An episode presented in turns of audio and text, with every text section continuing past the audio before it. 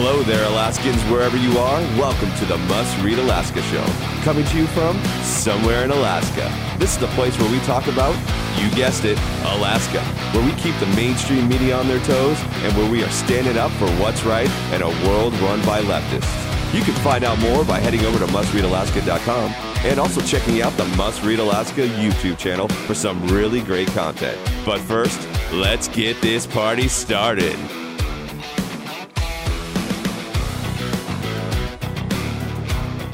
Good afternoon, everybody. Welcome aboard the Must Read Alaska show, coming to you from somewhere in Alaska. This is a reader driven and a listener driven conservative news project launched in 2015. And next month, I want you to know we're celebrating completing our first six years. We'll be going into our seventh year.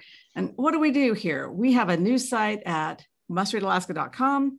It's all about Alaska for Alaskans. And we keep the mainstream media on their toes by kind of reporting the conservative side of the news, the, the side that they never report. We have a Monday, Wednesday, Friday newsletter that has updates and special items you won't read anywhere else, anywhere else in the world, and not even on the website. So we've got a lot of good news items there. And we have Club MRAC now, which is the legislative bulletin for discerning Alaskans. Let me tell you, it's legislative news exclusively. So if you don't like legislative news, you can just skip over that one. But this one gives you the skinny on what's going on in Juneau every single day of the legislature. And we really focus on um, the, the budget quite a bit there, which is, you know, that's the be all end all. We've got a YouTube channel. We feature political content there. And you can also find us on Rumble, which has got a lot of content that, that YouTube won't let us run because they're they're in the censoring business. I'm Suzanne Downing, and my co-host John Quick has the day off. But I am really glad to be joined today by Mike Robbins, candidate for Anchorage mayor, and we are so happy to have you here, Mike, on the show. You, it's, it's good to talk to you. Thank you very much. It's it's nice to be here. Congratulations on your six year anniversary. That's a huge mark. That's awesome. That's really really nice. Thank you. And, uh, you know, in, in, at the core of our mission, it's just really what, what this is about. As we've always said, the mission is to help get better leaders and better policies. And it's an incremental business that we're in. We're not trying to just change the world in one day, but over time, we'd like to see better leaders and better policies. And so there are three conservative candidates running for Anchorage mayor and, and, and at least three liberals. I know we got about 14 that are going to be on the ballot. And we're just kind of uh, talking to them in this series. And I wanted to talk to you today, Mike, and have you tell us about um, yourself, why you're, why you're running for office and first, I thought just start telling us a little bit about your bio because there's a lot of people who see your signs, they hear your radio specials, but they don't know where you came from, how long you've lived in, in Anchorage, um, what sort of what formed you as a child, and so forth. Great. Well, thanks. Uh, I moved. So first of all, I was born in Phoenix, Arizona, and uh, my dad's name is Merrill. My mom's name is Sandra. Um, they were both uh, second generation Arizonans. Um, they split up when I was a kid, and I ended up uh, living with my dad, and we moved to Alaska in 1975. Uh, I was a young kid, young kid at that point. I think I was 14. We moved to Spenard, uh, and I spent most of my formative years growing up, uh, kind of kicking around Spenard. It was sort of like the Wild West in those days. We used to say, you know, they talk about Alaska being the last frontier. Well, Spenard was Alaska in those days, and it certainly was the last frontier. Uh, I'm married. Uh, I have uh, three kids uh, and uh, one 23, uh, one who's 13, and one who's 18. Uh, I have a big, huge bloodhound named Boomer. And my wife and I have been married for 17 years. Actually, we're in our 18th year of marriage now. I've been a small business person most of my life. I started my first business when I was 17 with a couple of friends of mine out of high school. That was a door to door sales business, which was a lot of fun when we were kids. Uh, and then since then, I've worked in a variety of different businesses. I've worked in radio, I've worked in television, I've worked in newspaper. Uh, I spent some time in the janitorial business. I started a travel agency. I've had a couple of online businesses, a live events company, uh, currently a marketing and advertising agency, full service marketing firm here in Anchorage. And then we were in the radio business until just in November, uh, and we sold the last of our radio stations then. So very, very, very interesting. So I, I did not know that you sold your radio stations. I, I think of you as a guy who runs three or four radio stations, and and you're you're telling me now that you you're out of the radio business. Out of the radio business. So two years ago, uh, somebody approached me uh, to buy two of my stations, uh, and I sold those. Uh, and then we were kind of trying to decide. Me and my wife had been praying about what we should do with the radio stations that we had remaining because it looked like the mayor's run was really starting to pick up steam and take off. And so, believe it or not, uh, we were talking about it one Sunday, and within two days, we received a call from a, a, a unsolicited offer from a church out of Seattle that bought the last two radio stations. Just at the last minute, they called and said, "We want to buy them. We're going to come in and take over in a week." It was crazy. It was really, really crazy. So it certainly was. Uh, uh, I think divine intervention. So, and that cleared my deck so that I could run for mayor full time. And so that's what I'm doing now is running for mayor full time. Yeah, well, but you really are because the the the day that you you announced that you were running for mayor, man, uh, the next day there were signs up everywhere all over Anchorage, and you you just came out out of the pen just just with a roar. So you know, I was I was fascinated because I just finished watching a uh, a little video of you that you posted on your website, and that's um, robbinsformayor.com. Is that right? Correct. Robbins, F O R, mayor.com. Yeah. yeah some people. Robbinsformayor.com is all spelled out. And um, and it's on there. And I kind of recommend it to people because it uh, it's five minutes. So it's a, a long video. But you talk a little bit about what I would consider sort of that that um, that classic Anchorage Spenard upbringing. Um, almost I want I don't want to say you were a street kid, but you're you say your dad was not home a lot because uh, he was working a lot and you were he was a single father and kind of were raising yourself. And so at times that didn't go well. So i, I was hoping you could talk a little bit about that. Well it was uh, my, my dad was traveling around the state. He, he was in fairbanks and kodiak and kind of all over working while i stayed in anchorage trying to go to school. Uh, and of course you know if you leave a 14 year old boy on his own um, he's going to find uh, things to get into. And of course, I was a 14 year old boy, so I found some things to get into. And uh, you know, it was it was an interesting time in my life because, of course, uh, I got to learn. Uh, I got to learn a lot about uh, responsibility because you, you have to when you're sort of there raising yourself. But um, it was uh, it was interesting, and I I, I did sort of uh, grow up. I don't know want to say. It's not like I lived on the streets of Spenard because I had a house. We we uh, uh, lived over off 36th and Coke Street, and then uh, as I grew up and, and got older, I continued to live in Spenard all over the area. But uh, it was it was interesting. You know, there was a lot of uh, the pipeline was in full speed. Uh, there was uh, a lot of really interesting signs between uh, the airport and Minnesota when you would come down Spenard, and it was it was just um, lots of things for a young boy to get into oh boy, it sounds sounds like you had a little bit of a wild youth there, just the way you were you're explaining it in your video. And I recommend people go and check it out because they'll find a lot uh, about you and it, it, sort of what formed you, how you were raised, and then eventually you came to Christ and you changed your life. And um, and I, I don't exactly know the sequence of that, but you became a, a, a, business person you straightened your life around but you know you also had a i think there was a story in the anchorage press a, a little bit about this as well yep. early on. So you've been pretty just just sort of out there with that stuff. You're you're not trying to hide the fact that you kind of had a i don't know was it a wild youth? Well it was you know i had a wild youth and and i think uh, wild it was interesting. And you know i certainly went through a lot of things that i that i don't uh, think most people should have to go through. But it was uh, it was an interesting time, you know. And one of the one of the things that I thought was really important when I decided to run for mayor was that one of the things we don't see a lot in our politicians now is transparency. Um, everybody thinks that you've got to be perfect. Everybody thinks that you can't have any blemishes. And you know, I really feel like it's the things that we go through in our life who shape us and make us into who we are. And it gives us our character. It gives us our ability to handle situations and and, uh, I think that it makes me well qualified to run the city right now with some of the things that we have going on.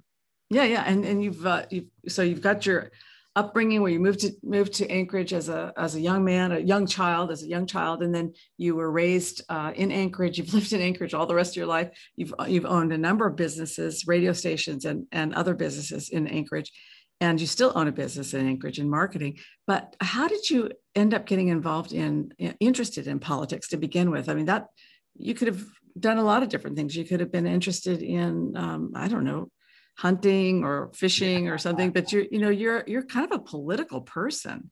Well, I don't know if that. I, I mean, it's interesting. uh, I, I, saw the question and I thought about that. And, you know, um, I think I first got interested in politics as a young boy. Uh, I read a biography about John F. Kennedy, believe it or not. And, and while I've been a Republican my entire life, um, that reading that book and reading about uh, his life and about um, what he tried to do, I think that was the that was where I first started to pay attention to politics. I think I was in probably in like sixth or seventh grade at the time. And, and so while I wasn't like a political wonk or anything my whole life, I was always interested in politics. And I really got into politics, I guess. Well, when you're in the radio business and you work at a talk station, it's kind of hard not to pay attention to what's going on. But you know, in, in, um, when I was in uh, Arizona, I was in the radio business for a short time. I worked at a radio station as a sales guy. Uh, and then when I was here in Anchorage, I, I, actually at one point ran a liberal talk station for the uh, for uh, a group that owned it. And then we flipped that to conservative. And I'd always kind of stayed out of the political uh, fray, if you will, because being in the radio business, I, can, I guess I'm like most business owners. You know, I, I I don't want people to not do business with me because of my beliefs. And in today's world, because there's so so much polarization on both sides, um, people tend to like try to walk that line. And and then back in 2016, uh, when Trump uh, was running for office, and, and it was, I guess, when I really got involved. You know, I woke up one night in the middle of the night, I had this dream, and I, I woke my wife up. It was about 2:30 in the morning. She thought I was going nuts because I was woke her up, and I said, "Look, I got to get involved. I got to try to help Trump get elected. So you like him, you don't like him." I just felt like it was something I had to do, and so I got involved in that. Uh, and that was really when I started in politics. Was back in 2016, or when I got started to get involved. Became a district chairman uh, because uh, the District 26 chairman resigned, and so I took over that job. Uh, went down to this convention as a delegate, uh, or excuse me, an alternate delegate uh, for the, the Republican National Convention when when Donald Trump was given the nomination. And then when I came back, I've, I've been active in, in party politics, you know, helping the Republican Party raise money, uh, working at the district level, helping other candidates. Uh, I was involved in a gubernatorial candidate. Uh, uh, you know, Mead Treadwell ran for governor, and I worked on his campaign as his campaign manager. And so it was kind of, I just kind of got involved because um, I got to this point where, and I think a lot of us do, I was, you know, 50, and I was like, you know, I got to do something. I mean, I, I, I just can't sit around anymore. I have too much to lose. You know, I had a house and my businesses, and I was like, if I don't do something, I have no right to complain. And, and, and so I just, just took the course of action and decided to get involved and active in the, I mean, I've always been active in the community, but never from a political standpoint. Yeah. Okay. So the, the only time I've known you is, is since about 20, I don't know, 2015, 2016, when right. you did get involved. So that's, that's why I kind of know you as a political person, but that actually is fairly recent in your life. And, and so now um, you've got this campaign for mayor yes. and we all know that Anchorage has gotten off the rails and it's going in a terrible direction. And it's not a kind of place that is easy to recommend to people at this point. It's so, um, you know it's it's just gone down this path for for so long for for six years of uh, you know the homelessness increasing and things getting really dire the businesses leaving things being boarded up. And what what is your overall vision for anchorage? And you know how do you intend to get us there? What's what's the vision that mike robbins brings for anchorage? I got to tell you suzanne i love anchorage. I, I love this city. I really do I feel like it's given me an opportunity to build a life that I couldn't have built elsewhere uh, from the time I grew up as a kid until now. And so I really love the city and it, it really concerns me to see what's happened to her and see what, see the direction that we've gone, whether it be the vagrants and the homeless, whether it be the, the crime statistics. I've been a victim of crime at my office three times since I've been here in 18 months. And, and so my vision of Anchorage is I really uh, desire to make Anchorage a safer, cleaner, more prosperous place. And, and to do that, we have to address our crime. We've got to lower our crime rate. We've got to start to prosecute petty crime. Uh, and to do that, we need to support our police and we need to make sure that we support our prosecutors because they're overworked. We also need to work with the state to make sure that, that we can encourage them to prosecute some of the felony crimes. We also need to deal with our homeless problem. And I know we're going to talk about that more in a minute, so I won't go into detail about that. But we also have to deal with our municipal spending. Our municipal government is way out of whack. You know, uh, it is anti-business. Uh, it takes 10 months to get permits for, for projects that should take 10 days. Um, we do nothing in this city to foster growth. And, and, and, as mayor, that's really one of the visions I have. So I want to put us back on a track to where we're small business friendly. And then I, I see a city that's moving into the future. That's one of the things that, that really excites me about Anchorage and excites me about running for mayors. We have so much opportunity, Suzanne. We've got an airport that's one of the busiest in the world. We've got a port that brings in 80% of the, the goods that comes into the state. We've got a railroad. We've got a new railroad that's going to be built from Alberta to Anchorage. There's so many things that if we just lift our vision a little bit, I think we can make Anchorage a very, very exciting place to live again. Like it used to be when I was a kid growing up. I used to brag about this city to my friends all the time. And now um, I had a friend call me six or seven months ago and tell me his, his daughter-in-law and son were moving here. And I, I was cautiously um, I was very cautious about telling what a, that I thought that was a great idea because of our crime, because of our poor education system. So anyway, that, my vision is really I want to have a city that my daughter, when she's you know 23 and gets married, uh, she wants to stay here. She wants to raise her family. Um, so that my son, who got out of college and had to come back because of COVID, he wants to stay here because he can get a good job and he wants to get married and raise his family here. So that's my vision for this city. I really want to bring her back to a place where uh, where we're cleaner, safer, and more prosperous for everybody. Yeah, and and I, and I think that that's kind of where we were heading. And when when Dan Sullivan was our mayor, he, he kind of had to deal with a a budget that he was left with, which was in tatters, and he had to do a lot of cuts. Totally. thought maybe maybe we thought things weren't going to go well for a while, but but our our city was more prosperous, and we did a, a great job. And and then we've been through six years now of just absolute decline. And and it's just a, this the city's a, a shadow of its former self. It's really sad to see. And and so your overall vision is safer cleaner more prosperous yes. um, and place that your kids want to return to and that they'll want to raise their families in. Yes. and so what is your top worry about anchorage? Like what do we have to address first? How do you intend to address it so my top worry is getting our city open again and getting our economy moving.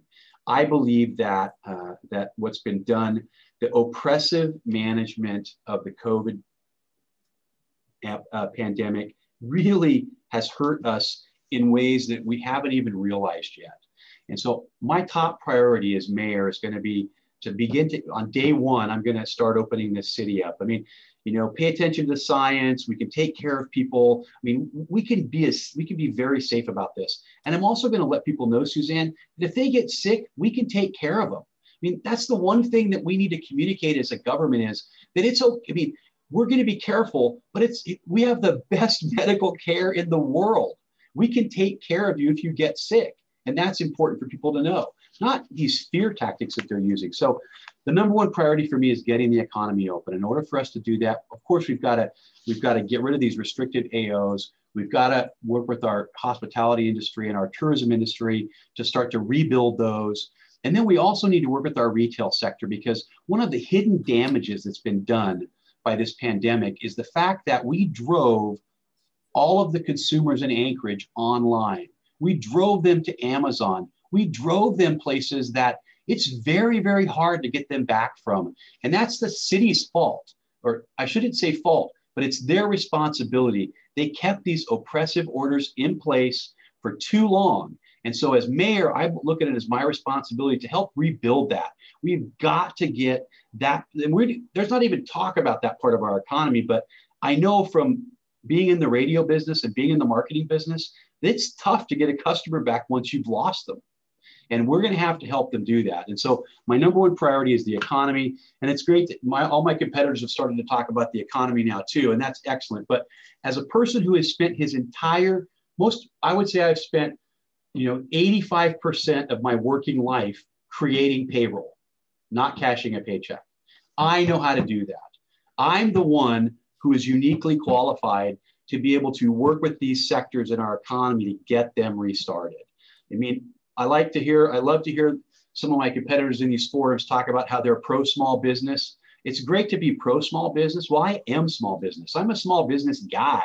It's how I pay my mortgage. It's how I take care of my family. I mean, that's I am small business. So anyway, sometimes I get on that Halloween no, so you, know, you raised something really interesting with the Amazon and how everybody has gone to Amazon, and I'm I'm like that too. I have I have done that as well. I've just I don't want to be um, har- harassed in the stores. I don't want to have to stand in line outside of Costco and just stand there in the cold waiting for Crazy. my turn to get in. Um, I don't want to be yelled at by store clerks. So yeah. I, I, a lot of I moved a lot of my own commerce online. But I got a note from somebody today. This will catch you. Um, this is a little little bunny trail. He said he ordered three small hand truck tires from Amazon with Prime shipping, right? And the total order was eight dollars for each tire, and it was twenty four dollars including shipping. And the tires arrived. Um, it was about ten pounds.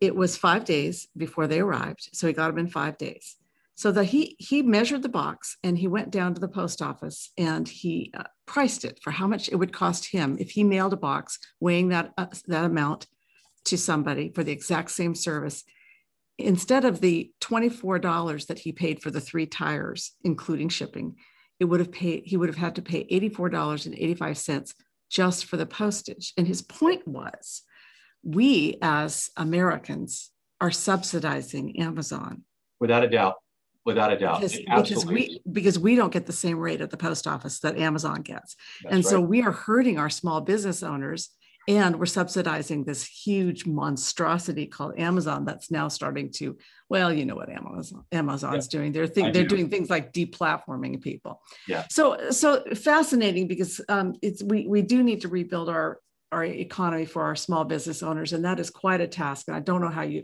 how you get there once people change their habits. I don't know what you do other than perhaps you know work with incentives. You've got to be have probably carrot and stick on that. But let's let's just switch for a minute and talk about homelessness because it is one of the things that's on everybody's mind.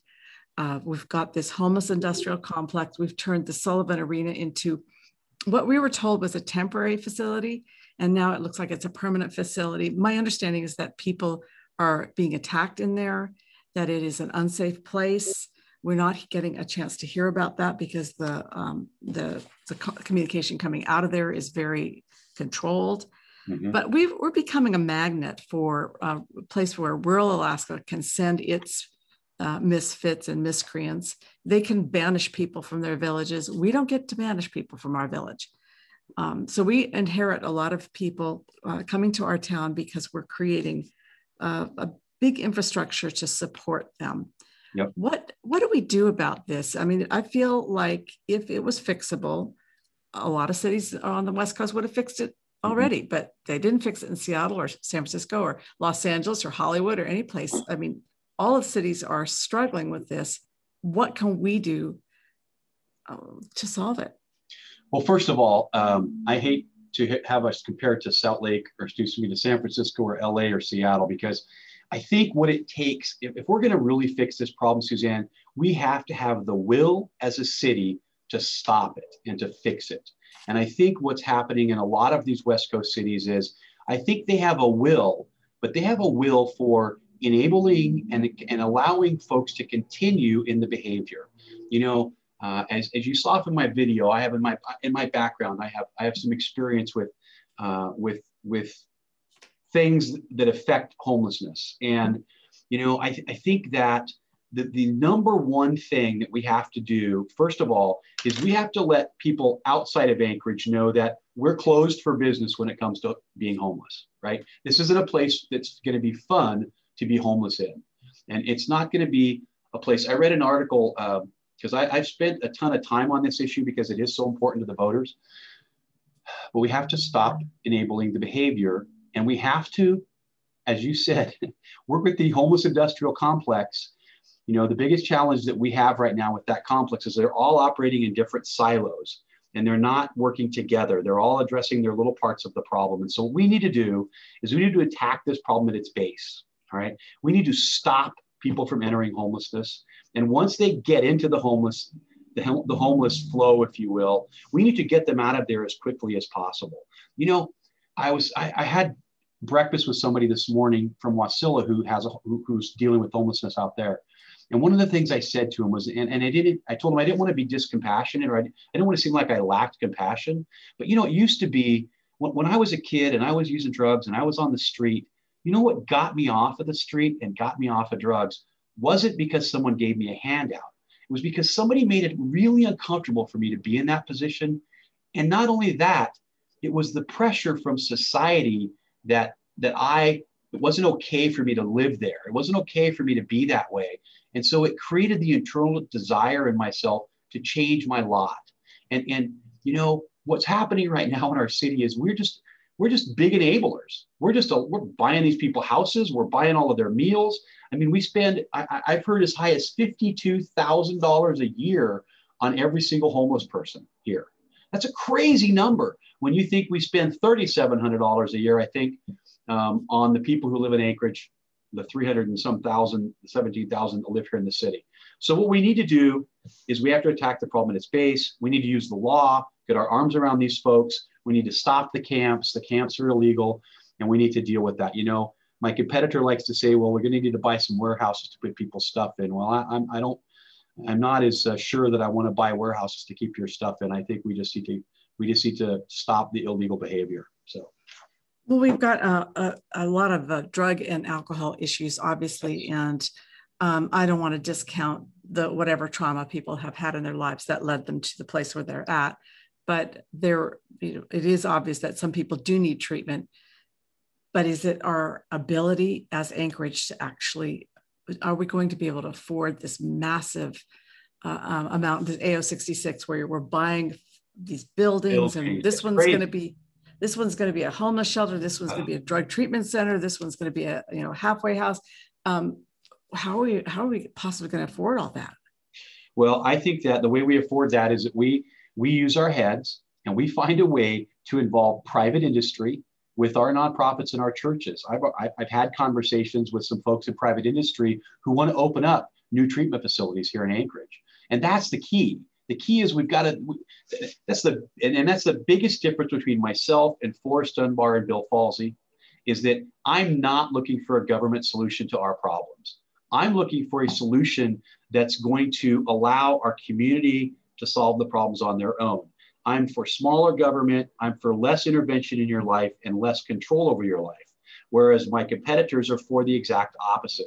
They want us to be more dependent on the services and the things that they provide to us. They want us to think.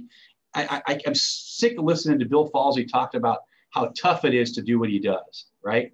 If it, I'm so sick of listening to it because yeah, it might be tough to do what he does, but what's really tough is what he's done to us in his time as city manager. He's destroyed this city. So I digress, but I wanted to answer your. I hope I answered your question. No, I mean, that's really interesting. You're uh, basically saying that uh, actually, if the government does step in and create um, these kinds of solutions, uh, then it does actually drive out the faith community and it drives out um, nonprofits, it, it, drives out uh, the private sector. But we also realize that some of these nonprofits, they've never come up with a plan for putting themselves out of business. Right. And they are in the business of taking care of homeless, but they're not in the business of finding ways that their services are no longer needed. So, so let's just talk a little bit about Forrest Dunbar because um, I've seen some polling, and I'm sure you have too. And he's obviously the one to beat uh, on the on the left. We've got 14 people on the ballot. Uh, Forrest Dunbar is is the one who has you know he's got the seat on the assembly he's got the name recognition. He's run for Congress. He's, this is his second term on the assembly. And so obviously he's got to move on. He's either going to be mayor, he's probably going to run for governor, do something else. He's a, a he's got ambitions. What is what what are you going to be able to, to do to um, to convince voters that you are the person rather than Forrest Dunbar? Well, I think that that what what can what's ha- what's been convincing voters uh, and what's what's what's been showing up in our the in our internal polling we've been doing, and what's making what, what's resonating with people is the fact that Forrest has spent his entire life, it, it, it, and it it's really boils down to this, Suzanne. If you like the way the city is running, if you like the way that we're operating, if you like the way we're being treated, then you should vote for Forrest Dunbar.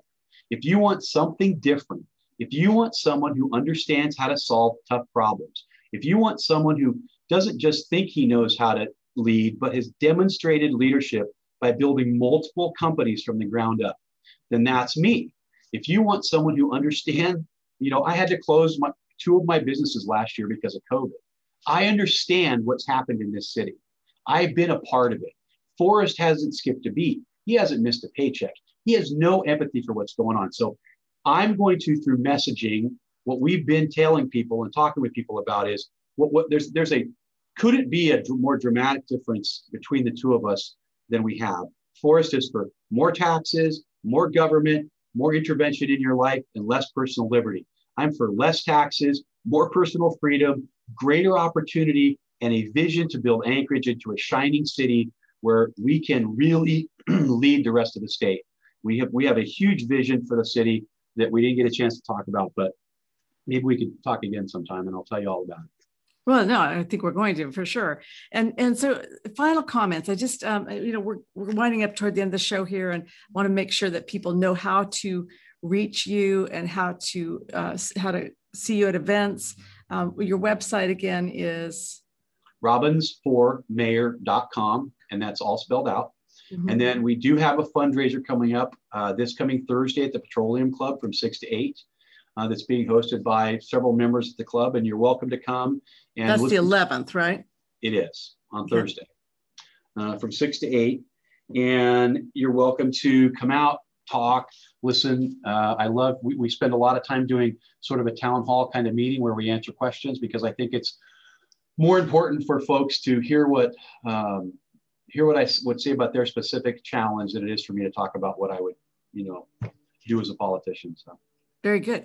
And so, for anybody who's interested, obviously there is the um, the fundraiser on the 11th at the Petroleum Club, and obviously you've, you've got the website, which is a really great website, by the way. It's got some really nice graphics on there, and so um, people should go there and learn more about you there, and especially uh, check out that five minute video. It is well worth your time, people. And you don't see politicians very often talking about kind of their rough and tumble upbringings and the parts of their lives that they they that have formed them and they they're not necessarily proud of but they also acknowledge that this is a journey that we're all on and we all have different kinds of hardships and things that we have to overcome. So great job on that. And for the rest of the week everybody just you know do sign up for the must read alaska newsletter. You get tons of great content there including you know club mrac that'll come to you every day from the halls of the Capitol. We've got a lot of great help inside the Capitol building. I'm not going to Juneau this year. I'm going to try to stay out of there. It's the, the right thing to do. It's the healthy thing to do. And uh, be, be sure to tune in in the, in the midweek for our uh, Must Read Alaska podcast with Scott Levesque. He is our, our Wednesday, Thursday host. He does a fantastic job. He always has interesting things to say. And sometimes he's got some really great guests, like last week when he had Representative James Coppin on, and it was a really good show. If you're a supporter of Must Read Alaska, thank you so much for that. It makes all this possible to stand up for what's right in Alaska. And if you'd like to support the conservative side of the news, well, donate buttons on the right side there of mustreadalaska.com. Of course, it's on the right side. So your support allows us to stay strong, independent, thoughtful, and standing up against the big blue wave of the activist liberal media. So until next week, we're signing off from somewhere in Alaska.